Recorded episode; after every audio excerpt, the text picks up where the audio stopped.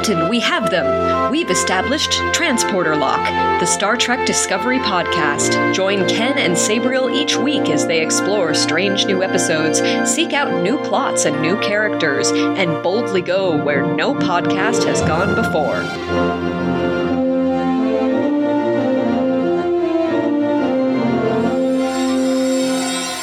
And welcome to Transporter Lock episode number 89 for Sunday, January 2nd, 2022. I'm your co-host, Chief Engineer Ken Gagney. And I am Captain Sabriel Maston, and we are once again in my ready room for one more episode. That's right. Happy New Year, Captain. Happy New Year. That's. Does that make it stardate like 0001 or something? I don't know, but it's been a long road getting from there to here. It's been a long time, but our time is finally here. yes, so we are here to talk about. But to connect, Yes, that's if right. you notice I put the ellipses in there. Yes, there is the dramatic pause. So if you want to talk about the episode, but to connect, that is what we're going to be doing today. And as Sabriel pointed out to me beforehand, it is one T, not two. Mm hmm. That's a different episode. That's on lower decks. Yes. Actually, I wouldn't be surprised if they did that. Uh huh. Yeah. So this is season four, episode seven, and let me start by saying this is my third favorite episode of the season. Wow. This is one of my lowest. So of the last five episodes, it is my favorite. Uh huh. My favorite of the back fifth. So, and we're, it's going to stay that way for a while because I'm getting a little bit ahead of myself. There's now a break, a mid-season break. Yes. Yes. So Discovery comes back on the air in February. There's going to be some prodigy in There's absolutely between. no Star Trek between now and then. Just because you don't like Prodigy, even the pro- the Star Treks you don't like are real Star Trek. No, I would never claim otherwise. Yes. For real. Uh, but so that probably means there's going to be a break in transporter lock. Yep. But we are certainly going to make the most out of but to connect in the meantime. So there were, in my opinion, like two main plots here. Not There was three, two. not four. Uh, There was uh, the United Federation of Planets and friends deciding what to do about the DMA and species C10? 10C. 10C. That's right. I don't know why it's called that. And the second plot is uh, Measure of Azora. Mm-hmm. Should try to figure out what to do about that. So, shall we do the uh, Federation Starfleet Sure, plot? sure. Okay. I, well, wait. This is one of my lower one episodes of the season so far, and it's. I've, even on my rewatch, I couldn't exactly place why, other than it just. It felt like a lot of the stuff wasn't earned. Wasn't earned. Yeah. Well, first of all, we did get the classic Star Trek bunch of politicians talking about space politics, which was Ah, cool. It is real Star Trek. I love it. So now we are real Star Trek, Not even- as Reddit, well, I'm sure will tell people. Although they would have to mention the Prime Directive somewhere. I don't think And they they did. They did? uh huh. Oh, I missed that yep, part. Yep. Um, unless I'm confusing because I started rewatching. No, no, there was a Prime Directive because someone mentioned in the background because 10C clearly has capable technology, so they mentioned Prime Directive. They can talk to them. Hmm. It was an offshoot, like off throw off throw away line. But Mhm. anyway, um, I knowing Star Trek through all these decades, there was no question in my mind what they would vote on or vote for, barring some unknown thing that would happen during the episode. There was no way, like someone shows like some reason out of the blue why they need to vote for attacking the thing first. Because this is just what Star Trek is. We talk about it and then we go and talk to others about it.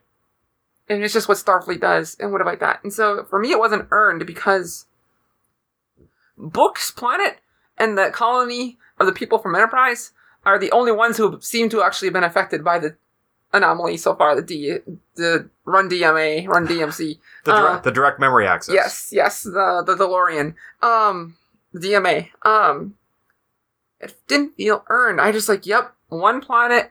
No one else is in actually.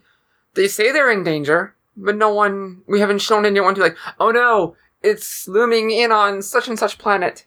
Um, we need to act now.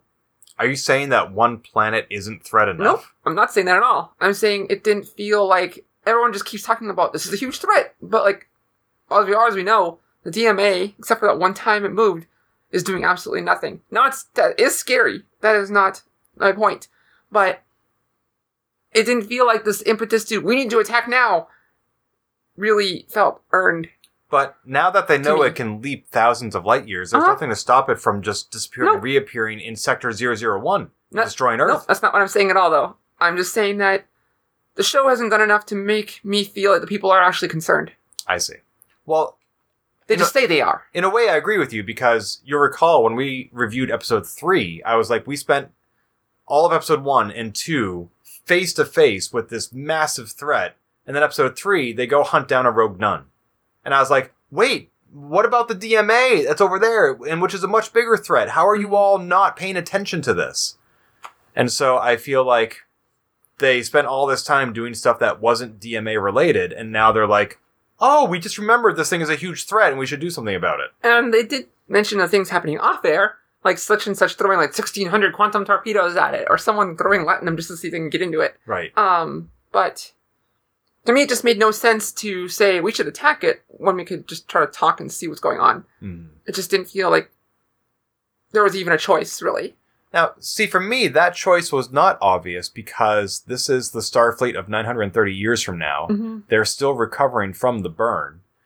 And I wouldn't be surprised if they're all a little bit on edge and are more, uh, they have an itchier trigger finger. I would not be surprised. It just doesn't feel that way because I'm not that connected to current or 900 years in the future Starfleet. Mm-hmm.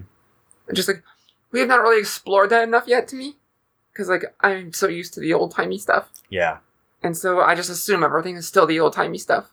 Well, I think one way they emphasized that this week was, to my surprise, Earth has not yet rejoined the Federation. Mm-hmm. I know that we're not going to see a return to status quo immediately. I mean, that's what we saw in the very first episode with Burnham and Book going around just delivering dilithium to try to convince people to come back. And so I know that that's still work in progress. But the fact that Earth has not joined really strikes home to me that they still have a lot of work to do. Mm-hmm. I think they said like they have 60 member worlds now. Yeah. And what was it before? Like 930 years ago? 300? 200? Um, I don't remember the number, exact number. I keep going to real world, like how many countries there are on the on Earth, Isn't that like um, 179 or something something? like that. Yeah. Well, now now we're recording. Now I sound stupid because I don't know how many countries there are, and of course that changes too. You know, borders get redrawn. Uh, 195 countries. Oh. So how many uh, planets in Federation? I wonder if this will know I'm talking about Star Trek. Uh, it says 150, Hmm. but I don't know what year that's referring to. Yeah. The source of this is Star StarTrek.com, but it doesn't say No as of- context. it says the UFP was founded in 2161, and it's an alliance of 150 planetary governments spread out over 8,000 light years. That sounds like TNG era. yeah. Okay. Anyway, So they're at about they're they're coming up on half of what they used to have in TNG era. hmm So still a lot of work Still. to do, and and possibly new planets like the the butterfly people. hmm I don't know that they were ever in. yeah, we just don't know. Yeah, but it was really cool to see them at the assembly. Uh huh. And you pointed out that I think maybe you read this on Twitter that to get so many different representatives to one place at one time indicates a change in how warp works. Oh yeah, there's clearly some difference because they mentioned that there's emissaries from four quadrants here, and so warp as we know it is different for them even, because as far as we know, they've explored most of the Milky Way or much of it anyway. Mm-hmm. Enough for I mean, space is really really big, so maybe Right. not everything, but you get the idea. I wonder how far away the edge of the Delta Quadrant is. Because clearly each quadrant is massive. Mm-hmm. And I don't know which part of the Delta Quadrant the original Voyager was sent to. It was pretty far Right, according to maps. right. It would have to be not the edge. Mhm. But maybe they have transwarp conduits or wormholes or. You use the old Borg tech, Right. Well, that would be. Would that be transwarp? the tunnels. Right. Yeah. it's wibbly wobbly. Timey wimey. Mm. Uh, and and we'll talk more about propulsion because that came up bit later in this episode. But so I, I think you may have alluded to this. Like this is what Starfleet does: is they talk about things, but how many times have we seen galactic threats and one captain acted decisively? Oh, and we even saw it in Discovery, the very first episode. right, uh huh. Or she wasn't captain, but you get the idea. yeah. Or even in TNG, All Good Things, like Q creates this time bubble that's going to go back in time and destroy all of humanity. Mm-hmm. And Picard didn't like go to Starfleet and say, hey, let's convene all the planets and decide what to do about this. So I was a little surprised at how diplomatic Starfleet chose to approach this situation. I feel like there's just so much context missing. Like, I'm not surprised by that. It's just there's like, for once, Discovery is not happening all episode every like beginning when the last one ends. Mhm. There are weeks between episodes now, and I feel like there's been a good chunk of time since the beginning of the season, and I feel like I'm just missing some stuff now. Hmm. Context, and and what would lead from X to Y to Z, and so like that doesn't surprise me, like getting everyone here and doing all that, but it just feels like suddenly time is weird for Discovery, and it's a weird way to watch it now all of a sudden. And while we saw that they were still being reskinned after escaping the subspace rift last week, Uh huh. the Discovery didn't actually go anywhere this week, which was sort of a nice change. Know, I we've talked about how people were criticizing DS9 when it came out. Oh, they're not going to go anywhere. Mhm. And I'm like, Cheers doesn't go anywhere. Night Court doesn't go anywhere. What are you Those talking great about? They shows. went places on Cheers. They even went to Jeopardy That's true. and Johnny Carson show. right. Johnny Carson? Uh, Oh, that's right. I do remember that. Uh, Cliff wrote a joke for Yeah. the oh, for the wasn't it Letterman though? Not Letterman. No. Uh, Leno. it was Carson. It was Carson. Uh-huh. You're right. You're right because Johnny Carson was just about to retire, and he told a joke that stank, and he's like, "Well, I'm retiring. What do I care?" That's right. Yeah. So I'm fine with Star Treks that don't go places, and it was nice to see that Discovery was still being repaired. Like don't, last week's Rue was like, "Wow, it's, amazing how fast they repair things," and it doesn't look like they've made any progress at all. right? Uh, there were. I mean, that's just nitpicking. That's nothing serious. Yeah, and again, you know, pointing out nitpicking, I want to reinforce the fact that I'm not bothered by Star Trek approaching things differently, or even when there are things that we may perceive to be inconsistencies. Like, I think all the planets convening to talk about the DMA made for good storytelling. Uh huh. Like, I'm not objecting to it, but it I can't help but observe that it is different from how they have done things. Ultimately, what is in service to the story is something I will approve of. Yeah, it's more important that way. Exactly. Um, Tarka, I have my feelings about him, but what did you feel about that after this episode? He's our Horizon. Well, yeah, you and I were watching this episode together, and you felt that Tarka was manipulating Book. Mm-hmm. And maybe Tarka is being sincere with his other universe story, but there's still a lot of gaps in that story. I don't understand who his partner is, where they were trying to go, why they need so much power. And somebody on Twitter pointed out that Captain Lorca, Mm-hmm. he needed to traverse from one universe to the other. and how did he do it? He used the spore drive. And what did Tarka just invent? A spore drive. So why can't I mean I know that whatever Lorca did probably wasn't recorded in Starfleet logs. They Mhm. scrubbed all mention of the mirror universe that it could be new when Kirk found it 50 years later or whatever.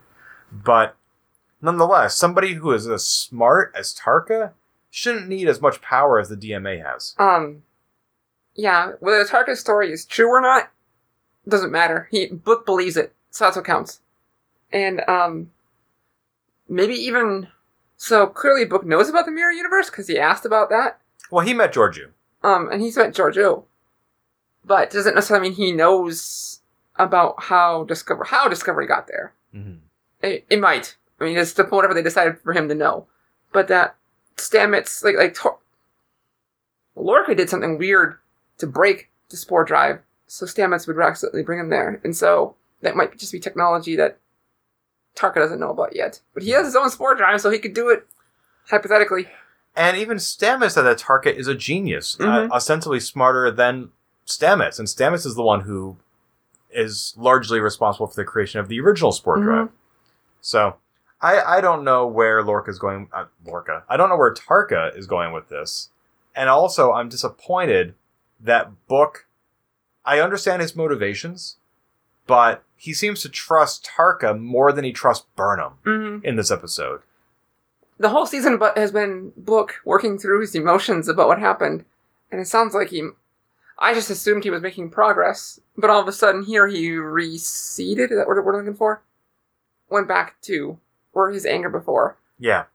and because because Tarka was pushing him. Right. I mean, just last week, Book went to Burnham and said, Hey, I know things have been tough, but I love you. Mm-hmm. And I feel like I've been talking on this podcast about how I hope the two of them work things out. And after last week, I was really encouraged that they would. And it just seems very inconsistent.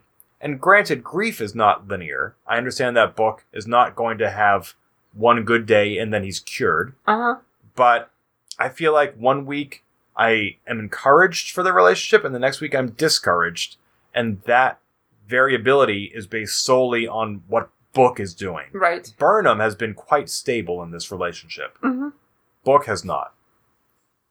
Um. I'm disappointed by that. Right. And Tarka was going to go with this plan no matter what. He just had to find um An accomplice. an accomplice. Yes. And this, I mean, Tarka, I don't know exactly what his role is in Starfleet, but he's very clearly trusted and honored to have a role in creating the new spore drive. And maybe he was just using Starfleet as a means to an end to get to this other universe with his partner, but he has thrown his entire career away with what he has now done by Mhm. stealing that prototype. Yeah. And Book, I mean, has he thrown away his relationship? Is he going to end up in the brig? He's not Starfleet, but there are nonetheless going to be repercussions for what he has done here. So it's it's very disappointing that the two of them have done this. Mm-hmm. I mean, they, as you said, the DMA is not an imminent threat, lest it disappear and reappear. Right. And until the plot needs it at the moment, Right. which is unfortunate. And so there's no reason that they couldn't pursue both options. Uh huh. Let Burnham pursue a diplomatic solution, and if it doesn't work out, then you can use your Right. Khitomer banned weapons. And that's what just felt so weird to me about this. It just didn't feel like this is a this or that situation. It can be a this and that. right. Kind of like when they were doing that really risky experiment during an evacuation. Uh huh. Like, it doesn't have to be this at the same time as that. It can be one, then the other. You can do diplomacy and then assault. So, uh, but here's a question though. Burnham pointed out that you know uh, insects eat grains and flour without us prescribing malice to them. If the DMA is not a weapon, Sabriel, what do you think it is? What could it be? I've hypothesized before some kind of clearing device. Um, So, like a a, a scout almost for an invasion. Invasion, or just like just like the sphere builders, we're making the space available for us. Whether it is, I don't know. It's just Yeah, almost like galactic terraforming. mm-hmm, mm-hmm. I mean, because I've also thought about this, and I don't. Up until this week, I assumed it was a weapon, but now that they want to pursue a diplomatic solution, I feel like there's potential here for it to not be a weapon, and that's more interesting to me. And the only things I can think of are one: Have you read Ender's Game? Mm-hmm. So those aliens were a hive mind. They assumed we were too, and that killing one of us was not a fatal thing. It'd be like, you know, losing a cell off your body. Spoiler, sorry. So maybe they just don't understand what life is like in this galaxy. And they don't understand the It's like Jim, but not as we know it. Not as we know it. Not So- we know yeah, it. exactly. Uh, the other idea I have is I haven't read Star Trek books, Memory Beta, but my understanding is that the Borg were an experiment that escaped somebody's lab and that the creators came back and the. Caeliar came back and And, right. uh-huh. So I don't think this is related to Borg. That's not where I'm going. But I think maybe the DMA is an escaped experiment. maybe uh huh, or it's the whale probe Right. coming to wait for someone to get the right signal, and then it can go away. or something yeah but it's possible that the harm is not intentional and it may not Uh-huh. even be known Uh-huh. species c10 may not even be aware of what's happening 10C, just for so to avoid emails and tweeters. But um, I don't think we know who did the planet e- planet eater, planet killer thing. Oh, the Doomsday TOS. Machine? Uh-huh. i've never actually seen that episode No, we can fix that today. I think tos and tas are the only star treks where Mhm. i've not seen every single episode We can fix that today. although as you and i discussed offline there was Mhm. one episode of voyager i missed but yeah toss and tass i'm i'm behind Um, and but although I did recognize the Doomsday Machine when it was hanging in that bar that the lower decks it- the paper mache thing is hard to miss. Yes. so I know what a Doomsday Machine is. I've just never seen the Mhm. episode. And isn't that the one that the episode that has Commodore Decker, whose son was then in, in the motion picture? I don't know if it's supposed to be his son or not, but Oh, okay. it's Commodore. Yeah, yeah. who. I'm not spoil it. We're gonna watch it later. Okay. Um, Great. Looking and forward to it. so the whole talking thing, cool. I'm glad we got to see the Federation doing its thing and talking things out, but it just didn't feel like it mattered. Hmm. Um, watching the ready room for this Oh, afterwards, it was cool. It looked like they actually only had two floors, and they were just filling a bunch of people. And they were talking about how, because of COVID restrictions, how many people you could have, and they showed all these characters in there wearing like before they were filming big huge face masks even over their prosthetics of alien heads and everything like that, and how they made it seem like there was more people in there. Like on my second viewing and looking, like oh, you can definitely see the Lurian, the Morn species, all over the place in the, as the camera pans down to show everyone. Um, but still a neat, cool effect. Um, neat thing that they use this space. That clearly, I don't think this place is clearly meant to be an auditorium hall, but it's what we got, Hmm. and so that was gonna neat. Yeah, that's a good point. I when this star uh, base was built, the Federation was broken, hmm and so they probably never expected to have sixty members ever again, or to have them all in one place. Yeah. Uh, what, what this whole this whole scene did allow, though, was one of the best parts of the episode, and that was Saru and President T'Rina. Yes, they are so freaking cute. Um, this week on Ready Room, it was Doug Jones, Oh, and I talked about uh, the season and whatnot, but I also talked about that. Um, he said that in season three, the writers had no intention of pairing them off or anything like that. That was not in their mind, but the actors noticed that the characters um, um, had some chemistry, and the writers picked up on that, and so they added it for season four. I thought that was kind of neat. There was unintentional chemistry in season three. No, yeah, just the actors felt the chem- chemistry between the characters, Huh. and then the writers picked up on that, and then made it a thing for season four. That's interesting. Uh huh. I mean, I- I do that with D and D all the time too. Characters will have feelings or whatever like that that I never never intend, not planned. but I consider D and D to be. I mean, yes, there are scripts you're following, but there's Mhm. tons of improv. There is. I can. I just assume Star Trek has very little, if any. There's not a lot of improv there, but doesn't mean that once you're just kind of in, when you're writing it, you may not have it, you know, think about it. But when you're just like acting out these lines, like, oh, yeah, I can actually feel something like this, or we kind of act it this way, it feels a certain way, and then you start kind of noticing that about your characters. You know, I should know this because I used to do a ton of community theater, and I would love going to see shows that I had been in and Mhm. seeing other interpretations of the character I had played, and I'd be like, "Oh, whereas I played it scared, he's playing it suspicious." And so there is still a lot of room, no matter what the script says, for characters to bring their own portrayals. Uh, And so even if there was chemistry not in the script, I can see how it would come out on the screen. That's cool. And so, yeah, I love that. Um, and they also had a little bit about, um, well, as a segue to our next bit, Mm. uh, rogue AI over the course of Star Trek's over the over the decades, including even uh, Lower Decks last season when Jeffrey Combs was I love Jeffrey. Combs. um, Agmar or whatever the hell the Yep. thing was. Uh huh. That's awesome. Shall we talk about AIs? yeah. So that's the second plot this week where remind me the name of glasses guy? Um, Doctor Kovich. Kovich, that's right. Mhm. So let me start off by saying he is a man of many talents, which we already knew. A lot of talents. They bring him for basically you get Vance, Admiral Vance, who is not in this episode, strangely. Um, that's right. uh, President um, Rillak, Yep. and then anything else Starfleet needs Yeah. is Doctor. He has like advanced degrees in artificial intelligence. Uh, he's great at counseling Culber, who we didn't really see working through his challenges this week, although he was in the episode. Uh, Kovich also runs Starfleet Academy training programs, hmm and he has a fascination with the mirror universe. Next week he's going to be a chef right? and uh, would- theater buff. I and- love that.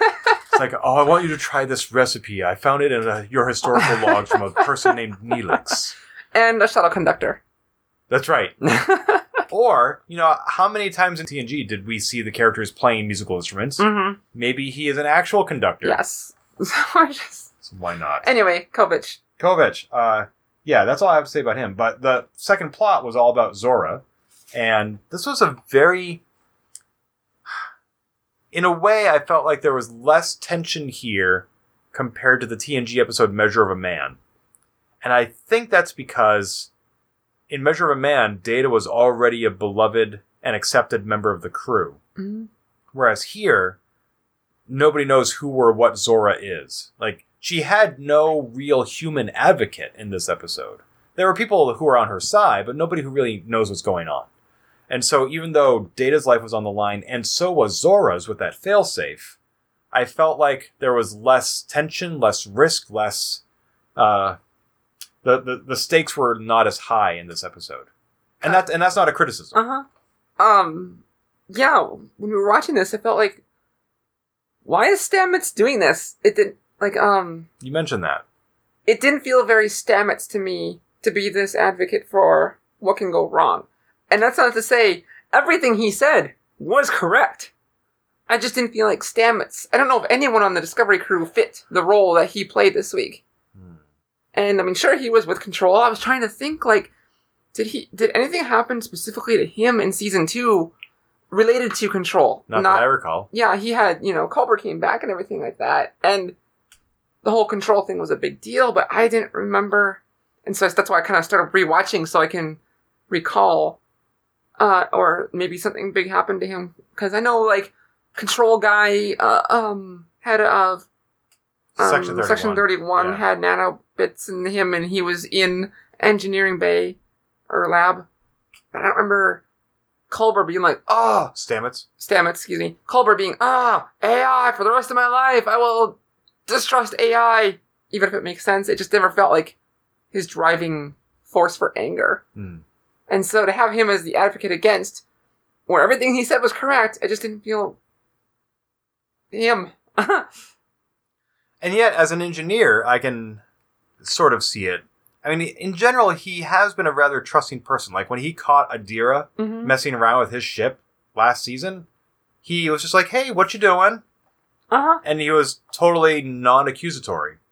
This episode, he seemed a little bit more defensive, but I think that's because Adira was not working contrary to Stamets' mission, and Zora was refusing to give up the coordinates, which Mhm. is exactly what you and I were talking about last week. Uh-huh. So, like, that is a, a slippery slope where Zora might say, like, somebody goes to the food replicator and says, give me a burger and fries. And she says, no, because your cholesterol is already too high. I'm going to give you broccoli. uh-huh. I'm like, because that that is one of the catchy aspects of the Asimov's first rule of robotics. A robot cannot allow a human to come to harm, or through inaction allow a human to come to harm. And that through inaction is is really tricky, because that's exactly what would happen in that replicator scenario. By Zora not acting, she's allowing a human to poison itself hmm and that can be used to justify all sorts of overarching actions. And so I can understand Samus Control. If he has read any Asimov, he should be scared of uh-huh, Zora. Uh-huh. And so, yeah, it just it, the whole connection of like, and it makes sense for everything he said. It just didn't feel Stamets. Hmm. Um, also felt weird that Kovich was not like, why are these two kids barging in on this meeting and no one's kicking them out? yeah, every everybody just not just the fact that it was a meeting, but the fact that it's the captain's ready room. Like anybody who wants has access to this space. what is this? It's not a rec room. um, unless Culber, or excuse me, unless Kovich meant it all along, he just like, mm, I'm gonna see what this. He did say it's an evaluation of the crew itself as well. I loved his conclusion that he would have recommended Stamets to be transferred to another ship. Mm-hmm. because you think that the whole uh you, you think that Zora is the one under the microscope and it's actually everybody else as well. uh huh. That was really cool. I like that's that. a I, that's something I didn't really catch until like the last scene. I'm like, oh wait, I think I know what's going on here, and then like two seconds later, Mhm. but I didn't catch that for the whole time. Mhm. Um, yeah, I, I didn't realize it at first either. Uh, because Kovich had even said, like, what would you say if I recommended extraction? Mhm. And I suspected he was saying that just to test them and that he wasn't actually leaning that way, but I couldn't tell. However, I, when he first said that he was, the, one of the options was not destroying the AI, but moving her to a different body, yeah, that's what I thought it might go. I thought that's a great idea, and I bet Zora would love that. She'd have arms and legs and eyes, and she'd be able to walk around and interact with people. And she actually said, No, I would hate that. This is my body. Discovery is my Mhm, body. mhm. I was like, Oh, I guess that was rather anthrocentric of me to assume people want to look like us. And All they said was in that form. Yeah. So Well, there was a great uh, Strange New Worlds novel where Data went off and created his own little android colony. And when uh, Picard and his crew went to visit him like years later, none of the androids were bipedal. And Data was like, Yeah, I thought, why should I be constrained by human form when we're not human? Like, Mhm. that's a great point. And so Zora gets to have all of Discovery. And she gave herself her own, for lack of a better term, Directive. yeah, prime Mhm. directive. I thought that was really interesting. I love that scene because I wasn't sure, like, because um, she says like my my mission is to or whatever, my core programming is to protect the crew of the Discovery, and everyone's like Zora, who gave you that order? And ever the camera turns to everyone looking at Zora's screen, and I was like, oh god, what is she gonna say? And it's, me. Did you have any other suspicions? Um, I had no idea who it could be. I was just like, what is she gonna say? Like, to me, it made most sense if she said herself. But it, that was the moment if they were gonna throw some weird ass wrench Yeah, into it, that would be it. I wouldn't have been surprised if it had been a signal from the future. Like, oh, I received a message from Zora of the year 4000 saying that it is of the Mhm. utmost importance Well- that you all are alive. You did touch on something. She did say. Everyone's like, why did this happen? And she said her connection with all the technology of the future. When they, after after the time jump. Yeah. That was one of the first things she said. So like that is still a little weird. Something that is a potential place to to take this if they take it anywhere. What do you mean? Um what about technology of the future made it so she become sentient randomly? I think it's similar to the Voyager episode. I think it was called One, Mhm. where Borg nanites interacted with the Doctor's holo emitter Mhm. and create a whole new class of drone. Right. You know, so all the sphere data was from a certain year, like 2250 or whatever. And then all of a sudden it has access to technology from 900 years in the Uh-huh. future, which is new to it.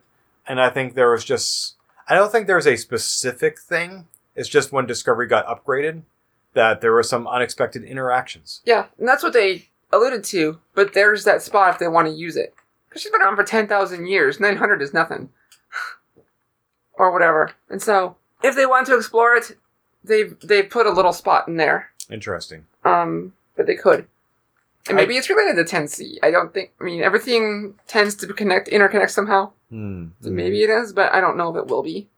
Yeah, I did find it interesting that she gave herself her own core programming because does that mean she can change it at a whim?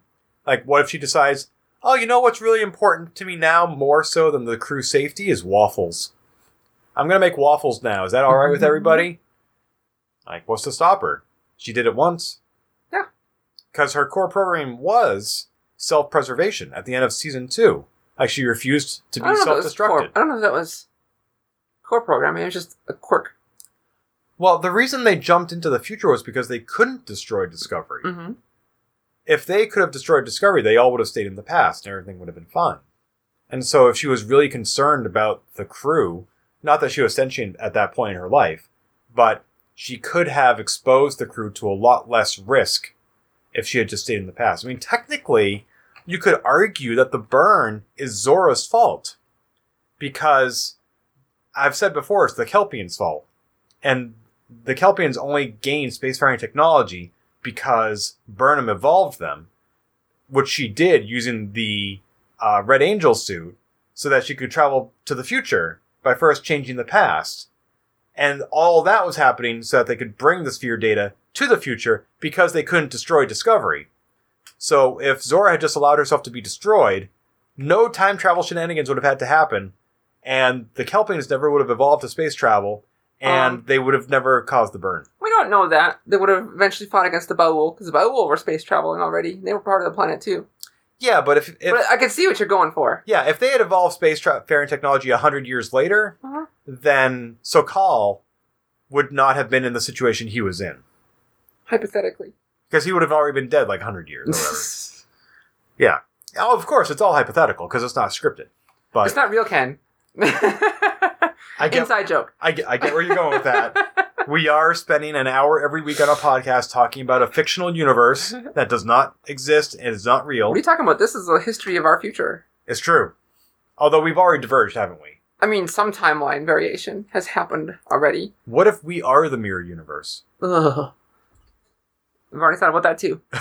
But anyway, um, oh, oh, and, yeah, and Zora can dream, Zara can dream. which Mhm. Data could too. I was waiting for an electric sheep picture to show up. It did not, but they did kind of. They were skirting that. hmm. Do all AIs dream?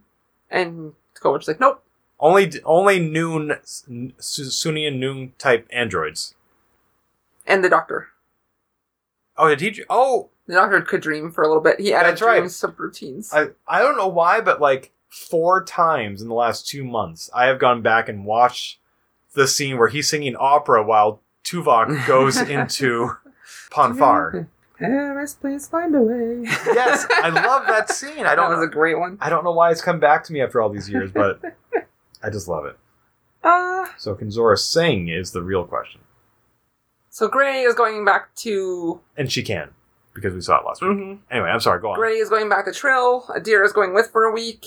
I wonder if that means they won't be in the next episode. Uh, I guess I'll find out in a few weeks. Because I accidentally started to watch the trailer for the next week, or the next episode, and I hear Burnham saying, Tarka and Book must be stopped. That's the only part of the trailer I heard. So I assume that, of course, Discovery being the only Oh, other ship right. with a spore drive Mm-hmm. has to be the one to follow them. Yeah. And then where are they going to go? They can Well- go anywhere, but I mean, we know they're going to, eventually going to go to the anomaly. Right. But when are they going to go? There's like this little eye of the storm around the thing. Mm-hmm. which I guess they didn't know in the second episode because they sent Book ship in on that tether when they could have just spore drove into the center. Right, they didn't know then. Right, they must not have. But yeah, so Discovery is going to be fixed in time to magically race after them, and Adira and Gray might not be there, and neither will Tilly. Yeah. Well, I bet you Tilly will be there next week because they are already at the starbase. Or HQ. Do you think that they will recruit her for this? No idea. It makes sense. If Adira's not there, someone needs to man that station. That's true. They have a crew on Discovery that they can fill with any ensign, no name. But it makes sense for Tilly to come on for a week. but they could just as easily cancel Adira's Yep. leave. Yeah, it's just too much. There's too many variables. Well, it's kind of like how in every TNG movie they had to find a way to get Worf back. Uh huh. My favorite was when they did it in First Contact because that seemed the most organic. But the rest were like, really? Mm. Anyway, Um, you know, and my notes on this were really low because this episode was okay for me. Like, okay, sure. I mean, um, I'm glad the cat's okay. you know, actually, that's something I meant to bring up in the second episode when Book was on that tether in the DMA, hmm and he seemed to be contemplating not trying to escape the DMA and just letting life end there. Uh huh. And Stamets was there by hologram, so he was never at risk. But Grudge, Grudge Mhm. was on the ship. And if Book had allowed his ship to be destroyed, that would mean the end of Grudge. And I didn't think he would be that selfish. And this week he wasn't. That are all low points. Who knows what we'll do? Fair. I'm glad that he accounted for Grudge this week. hmm But that also means Book thinks this may not be a mission he comes back from. Exactly. Um, Grudge is the baseball without the um, what's the word? Uh, stuff behind it. It's not the same stuff, but like the baseball. Yeah, yeah. The hero is like, I might not be back. Where there it was, I will be back. Yeah. Yeah, Sisko left it behind because he knew he'd come back. hmm And at the end of season six, after Jadzia was killed, he took it with him hmm because they didn't think he was coming back. Yeah. Interesting. Wow. That's powerful. But the mo- most important thing is that Grudge is okay. Yes. DMA Grudge it is. I mean, she has her own book now. The Book of Grudge is out. That's right.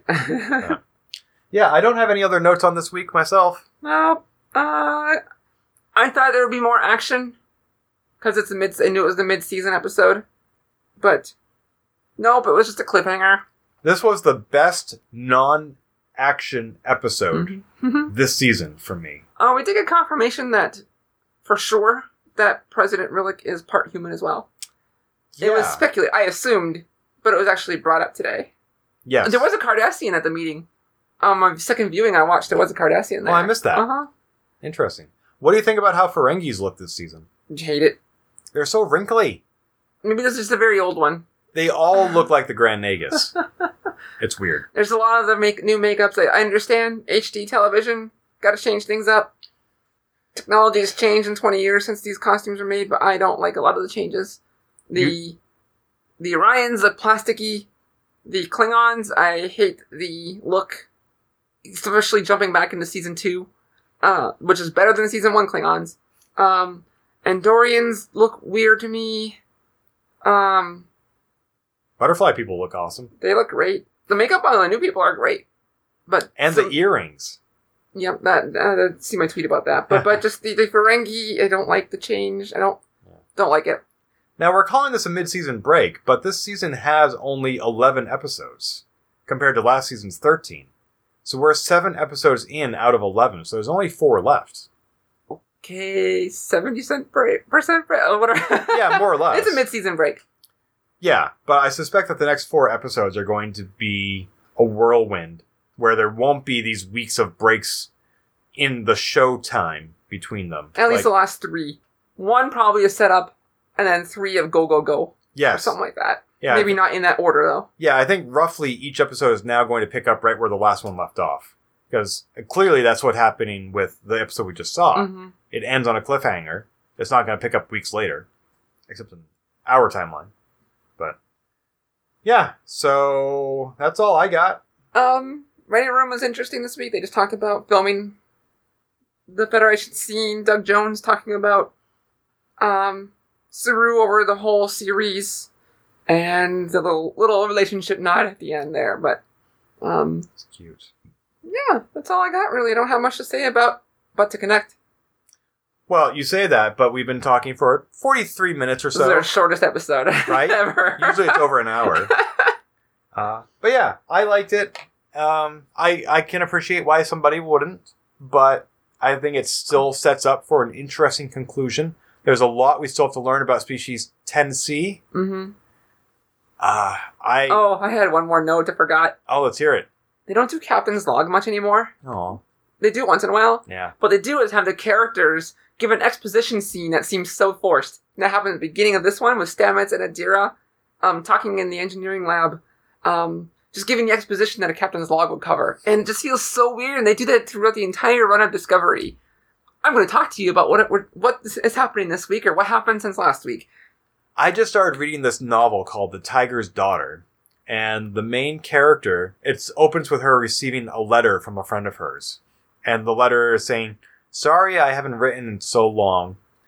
Uh, since it has been so long, I thought it'd be useful for me to recap how we met." it's so silly. and so, so she's reading a letter about how she met her friend, and that's like the first several chapters. wow. Yeah, That's ba- that's what's been going on here in Discovery, and I would, I would I would rather have the captain's logs back. yeah. Yeah. Anyway, By the way, uh, I don't know if it's appropriate for me to say this on the show, but I love that you are wearing the TNG outfit today. yeah, I'm wearing my captain's dress. I like it. Have we seen a captain's dress in the show? No, Okay, we should. Mm-hmm. But do you remember how? we've seen dress uniforms, Yes. Oh, yes, that's different. But season one of TNG, the the skants. uh, the- what what what the people would wear, the people who weren't Starfleet, like when they were evacuating everybody into the saucer section, and there was this scene of like just B roll of people running, and they're wearing the weirdest outfits. The, Star Trek has done so much to make terrible vacation wear and sh- casual wear. Like Enterprise, I love that the most because you would see them wearing Hawaiian shirts or just normal street clothes, and it was cool. Mm-hmm. And then, of course, in the future, they had to make like weird ass Yep. sweaters and clothing and Poor- there. Poor Riker. Poor Deanna. but but we are comfortably dressed for this audio podcast. Mhm. And we will continue recording this podcast, say a month from now. Roughly. Yeah. Until next time. Punch it, hit it, go, whatever. If you've enjoyed this episode, please leave a review on iTunes and keep your hailing frequencies open by following us on Twitter at TransporterLock or subscribing to our podcast and email newsletter at transporterlock.com.